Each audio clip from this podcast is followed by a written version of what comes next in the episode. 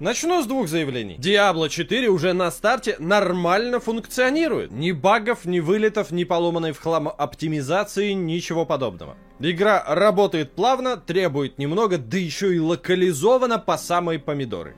И да, ей нужен онлайн, но никаких получасовых очередей на вход на сервера или постоянно падающий коннект. Этих проблем не наблюдается. Никогда не думал, что скажу это, но радостно видеть нормальный AAA релиз в 2023 году. Но ладно, отставить ерничество. На самом деле вопрос в другом. Blizzard что, после череды приседаний в лужу с не самой чистой жижей смогла выпустить нормальную игру? Достойного продолжателя дела серии Диабло? Вот на этот вопрос я сегодня-то и хочу ответить. Но для начала напомню, что вы находитесь на stopgame.ru, меня зовут Иван Лоев, и это обзор долгожданной Diablo 4.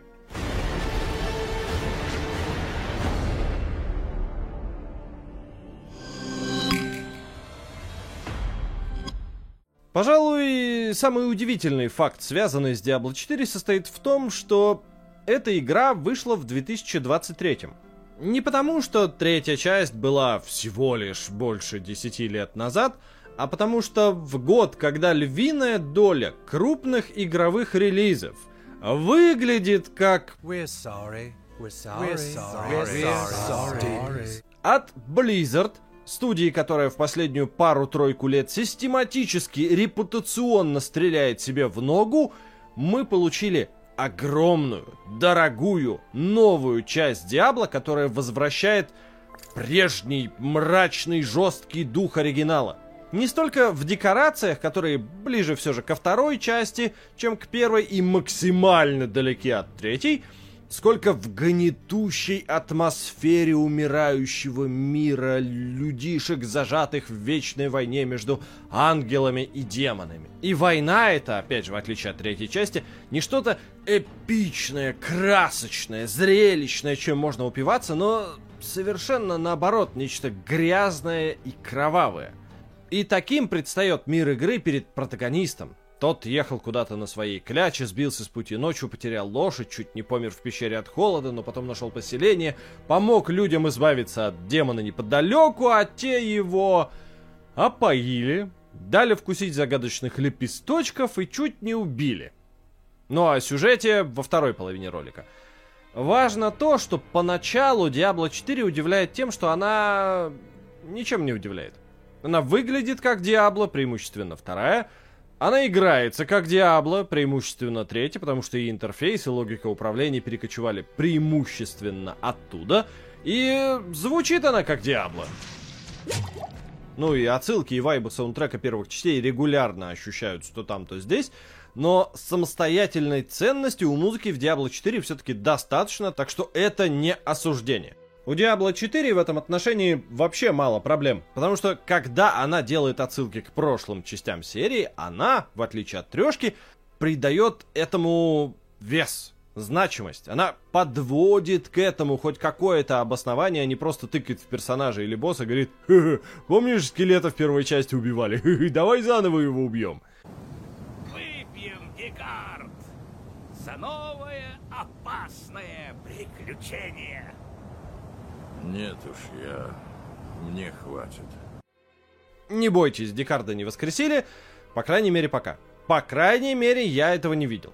При том, что на уровне графических технологий игра очевидно не шибко далеко ускакала от Diablo 2 Resurrected, окружение и локации здесь генерировались совершенно иным подходом. И о строении мира мы еще поговорим, но в целом, когда смотришь на картинку, смотришь на геймплей и, собственно, играешь, мысль ровно одна. Ну, Диабло же! Родная и знакомая до боли. И это странно, потому что серии 20 лет, и ты как будто бы возвращаешься куда-то в далекое прошлое, но при этом на технологиях современности. И мой изначальный затык с четверкой состоял в том, что она как будто бы не приносит ничего значительно нового. Ну потому что, реально, классы все прежние. Варвар, некромант, волшебница, разбойница и друид. Правда, теперь можно не только выбрать своему герою пол, но и потратить потом еще 40 минут на настройку внешности, подкрасить глаза, выбрать прическу, навести татушки, чтобы потом большую часть времени смотреть на персонажа в полной сбруе с 10-метровой высоты. Но справедливости ради замечу, что в одиночной кампании есть кат-сцены на движке, и героя там показывают крупным планом, именно того, которого вы, собственно, скреативили. Враги и локации, по большей части, те же, что уже встречались в серии. Леса, пустыни, снежные поля, болота, пещеры, склепы, всяческие подземелья. И бегают по ним демоны падшие, сбившиеся в стайки, хрустящие скелеты, блеющие козлоногие, как там их там зовут, бестелесные духи, лесные разбойники, коварные вампиры. В общем, все старые недобрые знакомые. Так, и чтобы меня неправильно не поняли, я это не осуждаю. Я говорю исключительно об отсутствии эффекта новизны. Но за гранью оного выглядит и звучит Diablo 4 офигенно. Каждый биом собран очень кропотливо. Звук прям Ммм, оружие смачно врубается в тела врагов, они выразительно шмякаются на землю, орут, кричат, а на фоне играет соответствующая моменту музыку. Короче, феерия. Но стоит понимать один важный аспект. Пусть и открытый, но мир Диабло это все еще гриндовая площадка. Он заточен ровно под одну цель, чтобы герой здесь набивал уровни.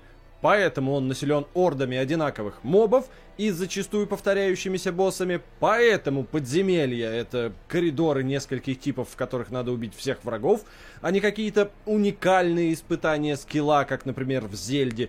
Поэтому открытость используется геймдизайнерами не для того, чтобы разложить легендарки по интересным местам или создать уникальные локации с собственными историями, которые рассказывало бы окружение, или создать впечатление или иллюзию того, что мир вокруг живой и в нем постоянно что-то происходит.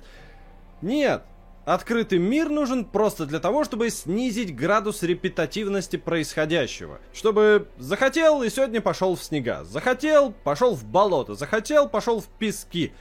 Но по сути, да, везде герой будет занят ровно одним и тем же. Поначалу непривычное ощущение вызывает только игровой мир. Blizzard отказалась от деления его на акты с процедурно генерирующейся тропинкой в сторону развития сюжета и сделала все одним единым блином, который делится на, ну, своего рода биомы. Поэтому в лучших традициях серии The Elder Scrolls сразу после окончания сюжетного пролога вы можете забить хер на этот самый сюжет и отправиться в одиночное приключение с целью зачистить весь санктуарий. И не будете разочарованы, размеры мира мама не горюй. И разного рода пещер, скрывающих боссов, которых непременно надо убить, и крепостей, локаций, которые надо зачистить, чтобы туда смогли заселиться мирные люди – Здесь напихано огромное количество. Одно это занятие легко займет вас часов на 20, если не все 30. Потому что до всего этого надо добежать, и там в процессе вы еще на миллион всяких штук наткнетесь. Короче, весело. Единственное ограничение состоит в том, что для каждой локации задан минимальный уровень, на котором туда стоит приходить. Если же уровень героя этот показатель превышает, то локация автоматически подстраивается под него, чтобы игроку не было скучно. А это значит, что в Diablo 4 пробрался автолевелинг, а эта штука спорная. Ведь с одной стороны, когда все враги автоматически подтягиваются до уровня протагониста, игрок гораздо хуже ощущает прогрессию своего персонажа. Скелеты что 5 что 50 уровня убиваются одинаково, за там 3-4 удара. А результат прокачки сводится к тому, что высокоуровневый герой, вступая в бой, превращает экран в месиво спецэффектов. Однако, с другой стороны, такой подход гарантирует, что, ввязываясь в драку, персонаж получит адекватный уровень сопротивления, вместо босса, умирающего с одной тычки, или рядового противника, которого невозможно забороть. При этом получит достаточное количество опыта по итогу, золота и соответствующий своему уровню лут, то есть на один негативный эффект приходится целая пачка достаточно позитивных.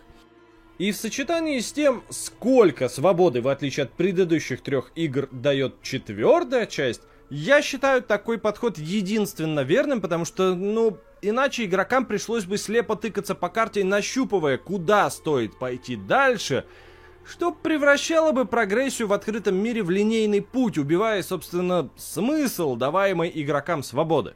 И стоит быть готовым к еще одной странности. Diablo 4 достаточно скромна на награды и лут. Вместо красочных фонтанов прошлых частей, скромные 3-4 вещички даже из больших сюжетных боссов, это норма. А все почему? Ну, во-первых, потому что фонтаны на самом деле и не нужны. Минимум 90% этого лута идет на продажу или разбирается на запчасти, так что забрасывать героя шмотом нет смысла. А во-вторых, потому что геймплейные акценты внутри Diablo 4 сместились с лутер хак слэша в сторону экшен RPG. В этой игре ты приходишь к боссу не для того, чтобы закликать его до смерти, неуклюже уклоняясь от атак, а потом радоваться куче лута, как это было в первых трех частях, а для того, чтобы получить удовольствие от самой битвы. Diablo 4 дизайнилась с расчетом на более прямое управление героем, с возможностью отскока, который нельзя спамить, с ограниченным количеством бутыльков лечения, которые автоматически восстанавливаются при респавне «Привет, Эстус». Исход битвы решают не только раскачка и шмот, но и непосредственно сам игрок. Поэтому победа над боссом это радостное событие само по себе. Дополнительно подкреплять это летящим шмотом не требуется. К слову о прокачке. Еще одно правильное решение, которое приняли разработчики, это дать игрокам свободу перераспределять очки навыков в практически любой момент за довольно символическую сумму денег. Причем откатывать можно как вообще все, так и какие-то отдельные умения. Таким образом, вы можете подкручивать свой билд или полностью его менять, э, когда вам вздумается. А вот сами герои почти не изменились. В случае с некромантом или волшебницей, которыми я поиграл немного, глобальной разницы не ощутил. Первый водит с собой скелетов, пускает костяные копья и абсолютно имбово взрывает трупы. Вторая традиционно дамажит все вокруг элементальной магией, то бишь огнем, холодом или электричеством. Больше всего разительных перемен внезапно случилось с варваром, которым я, собственно, проходил сюжетку. Во-первых, он теперь таскает на себе целый арсенал одновременно два одноручных оружия и два двуручных. И, соответственно, активные скиллы завязаны на какой-то из типов вооружения. Причем переключение между ними происходит автоматически. Во-вторых, изменения, не столько относящиеся лично к классу, но к оружию в игре глобально. Топоры, дубины и мечи вместо понятного дополнительного магического урона теперь наносят какой-то периодический подавляющий урон – это и не очень интуитивно понятно, что вообще значит, и нифига не зрелищно ведь. Где мои топоры морозной ярости? Где мой поджаривающий жопы двуручный меч? Да и вообще, из-за того, сколько всего понаписано даже у синих вещей в описании, порой при разгребании инвентаря тупо отключаешь мозг и ориентируешься на наличие зелененькой циферки. И тем не менее, варвар остался варваром. Классом, который радостно врубается в толпу противников и не успокаивается, пока не перебивает всех. И так работает и ощущается вся игра. Диабло осталось Диабло. Герой бегает по локациям, зачищает данжи, убивает монстров и боссов, собирает лут, разгребает лут, прокачивается, чинится, собирает камушки, обтачивает камушки и вставляет камушки в вещи с дырочками – да, теперь герой управляется значительно лучше, и это сделало бои на ближней дистанции и поединки с боссами более адреналиновыми, напряженными, живыми, классными. А, еще же кое-что появилось. Лошадь. И она меняет все. Только чтобы открыть к ней доступ, надо дойти аж до четвертого акта сюжетной кампании. Ну и на самом деле, конечно, служит просто для повышения скорости передвижения по миру.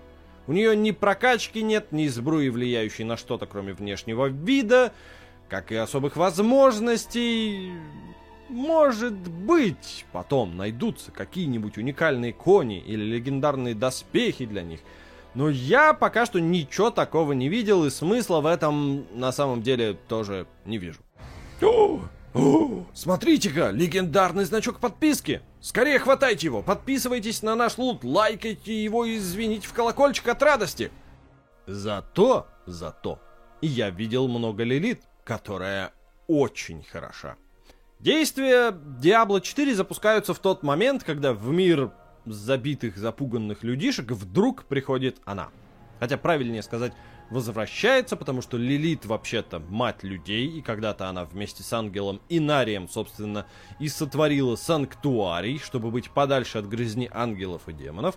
И, короче, теперь герою, который не по своей воле оказался ввязан в эту историю, предстоит разобраться, кто вернул Лилит из забвения, и с какими целями, и чего хочет сама дочь повелителя ужаса Мефиста, и что с этим делать, собственно, людям. И, блин, это охренительно. В серии, которая выросла из идеологии рогаликов, где надо пройти несколько уровней и убить жирного босса в конце, где игрок всегда знал, что вот этим вот финальным боссом будет большой злой Диабло, который зол просто потому, что, ну, на роду ему написано быть таким, не умеет он котят спускать с деревьев. И тут вдруг, впервые в серии появилась интрига. Появился главный злодей, за которым не стоит желание просто уничтожить или подчинить себе все живое. Нет, Лилит объясняет свои действия очень простой и понятной идеей. Владыки преисподней намереваются поглотить наш мир. Свет не спасет вас. Это можете сделать только вы сами. И это не звучит по-злодейски даже.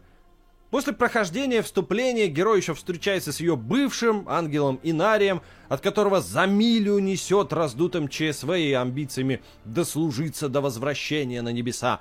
А дальше в ходе истории возникают другие важные шишаки, поэтому сюжет может позволить себе роскошь быть в некоторых местах непредсказуемым. Никогда не думал, что скажу это, но именно сюжетка Diablo 4 вытаскивает игру на какой-то новый уровень. Как минимум в моих глазах. И она точно лучшая в серии.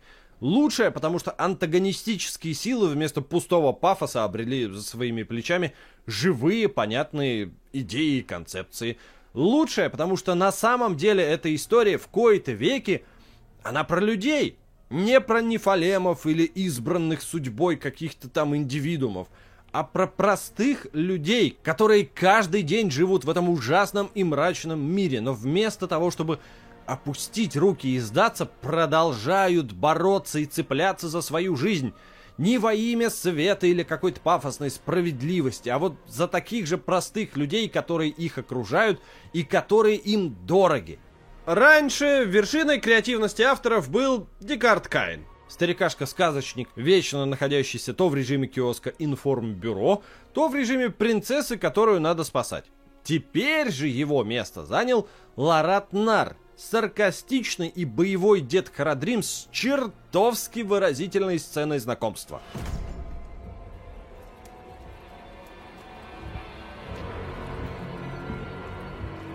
Если смеешь врываться в мой дом, рыться в моих вещах, по крайней мере, имей совесть остаться на ужин. Я зверски голоден. И для того, чтобы проникнуться персонажем, совершенно не обязательно помнить, что он вообще-то появлялся в дополнении к третьей части, но тогда он был молодым шкетом в Ордене Харадримов и нес типичную юнцовую поргу. Потому что сама игра к этому не отсылает и дает и Ларату, и остальным героям, даже эпизодическим, достаточно экранного времени для того, чтобы раскрыться. А для повышения эмоционального вовлечения самые важные моменты завернуты в чудовищно выразительные кат-сцены, где чудовищно не мера качества, а мера количества. В смысле, в них очень много выразительности и экспрессии, а не их самих очень много. Наконец-то мы дошли до того, что классные синематики можно делать на движке в реал-тайме, собственно, врисовывая туда героя, которого создавал сам игрок. Особенно завораживающе показано Лилит, которая не проявляя ни грамма маскулинности в кадре, она никогда никого не бьет, не хватает, не швыряет, но при этом доминирует просто в каждой сцене, где появляется. А голос, м-м, озвучка в игре просто в лучших традициях Blizzard. Невероятное спокойствие и нежность Лилит. Сбросьте оковы. и узнайте, кто вы на самом деле. Сбросьте оковы и воссияйте во грехе. Старческая едкость Ларата. Вместе мы дадим отпор наступающей тьме, как легендарные Харадримы. Они, наверное, тоже не знали, как быть и сетовали на судьбу совсем как мы. Но у Каина был дар видеть в людях хорошее. Молодой задор Найреллы. У нее были рога, как у зверя. Она прошла мимо меня в двух шагах. И даже глубоко вторичные персонажи звучат здорово и атмосферно. Он как-то прервал службу в соборе. Сорвал покров с алтаря, чтобы укутать ноги. Священник был в ярости. Смущают, честно говоря, только голоса протагонистов, которые иногда странно сочетаются с происходящим. Прости за бесцеремонность, но Говори, что надо. мне нужно твое благословение. Единственный потенциально напрягающий момент заключается в том, что эта история это колоссальное вступление к каким-то еще более эпичным событиям будущего. Только вот поймите меня правильно. Diablo 4 не заканчивается клиффхенгером, не бросает героя в середине сцены, чтобы нагло сказать «Мя, продолжение следует». Напрягает меня не то, что новая трилогия Diablo, том 1, не самодостаточен, наоборот, очень даже история замкнутая, и при этом в квадриквел можно спокойно погружаться, не будучи знакомым с серией вообще. Я бы сказал, что это лучшая на данный момент точка входа, потому что немногочисленный важный лорд для понимания происходящего проговаривают. История нормально разворачивается на экране, а не где-то там за кадром и в монологах. И во всем сквозит новый фокус сценаристов. Отойти от банальных замесов высших сил и сосредоточиться на обычных людях, населяющих такой мрачный и жестокий мир. В чем они находят поддержку, на что надеются, во что верят, что ценят – и большинство дополнительных заданий, некоторые из которых образуют самостоятельные прям побочные сюжетные линии, отлично таким образом дополняют картину этого мира. Именно в четвертой части я почувствовал мир, про который рассказывал, собственно, в истории серии. И вот этот новый курс, взятый сценаристами, мне чертовски нравится. И новая музыкальная тема, такая пронзительно трагичная, мне охренительно нравится. Но, черт возьми, за игру страшно просто по той причине, что ну непонятно, что там происходит в Blizzard и во что для нас, как для потребителей, это выльется. И пусть игра не идеальна, интерфейс не до конца оптимизирован для консоли, из-за чего, например, окошко улучшения снаряжения не очень удобное. Почему-то нельзя взять и разобрать вещь, в которую уже вставлен камень. Никто не объясняет, что из данжей можно просто телепортироваться на выход в любой момент. Или вот этот вот ММО элемент, о котором я не говорил на протяжении всего обзора, потому что он как бы присутствует, но, во-первых, отключаем, во-вторых, непонятно зачем нужен. Да, если что, для того, чтобы рубиться в Diablo 4, вам надо залогиниться на сервер Battle.net, и да, если интернет внезапно умрет, вас выкинет, что обидно, досадно, но сейчас не об этом.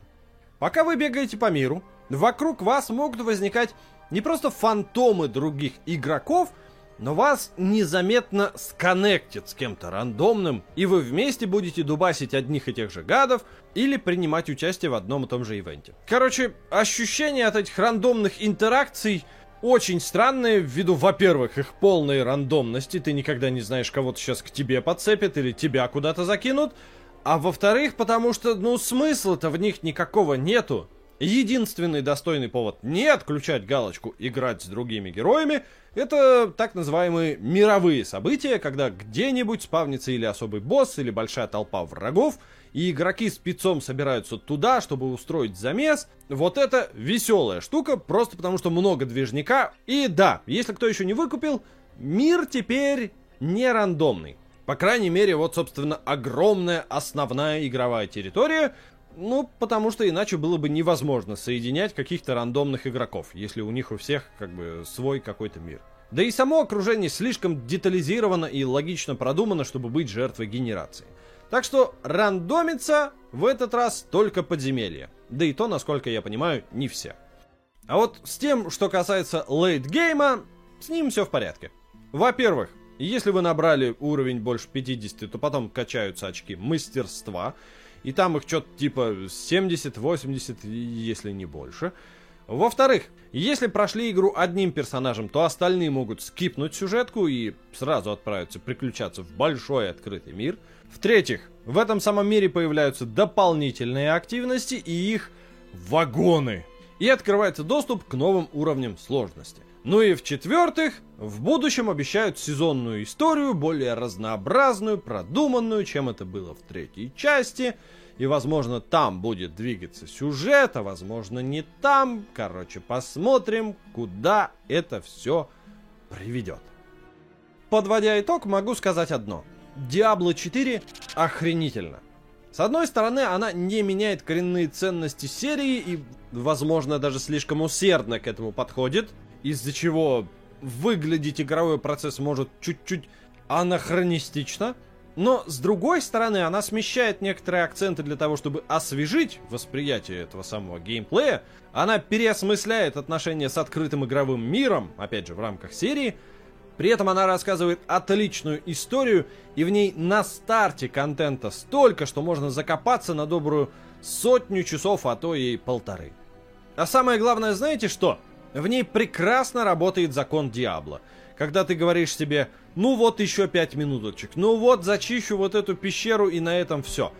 А потом приходишь в себя в 5 часов утра, когда за окном уже начинает светать, потому что э, оторваться совершенно невозможно. А на этом на сегодня у меня все. Спасибо, что досмотрели до конца и до скорых встреч на Гейм Ру.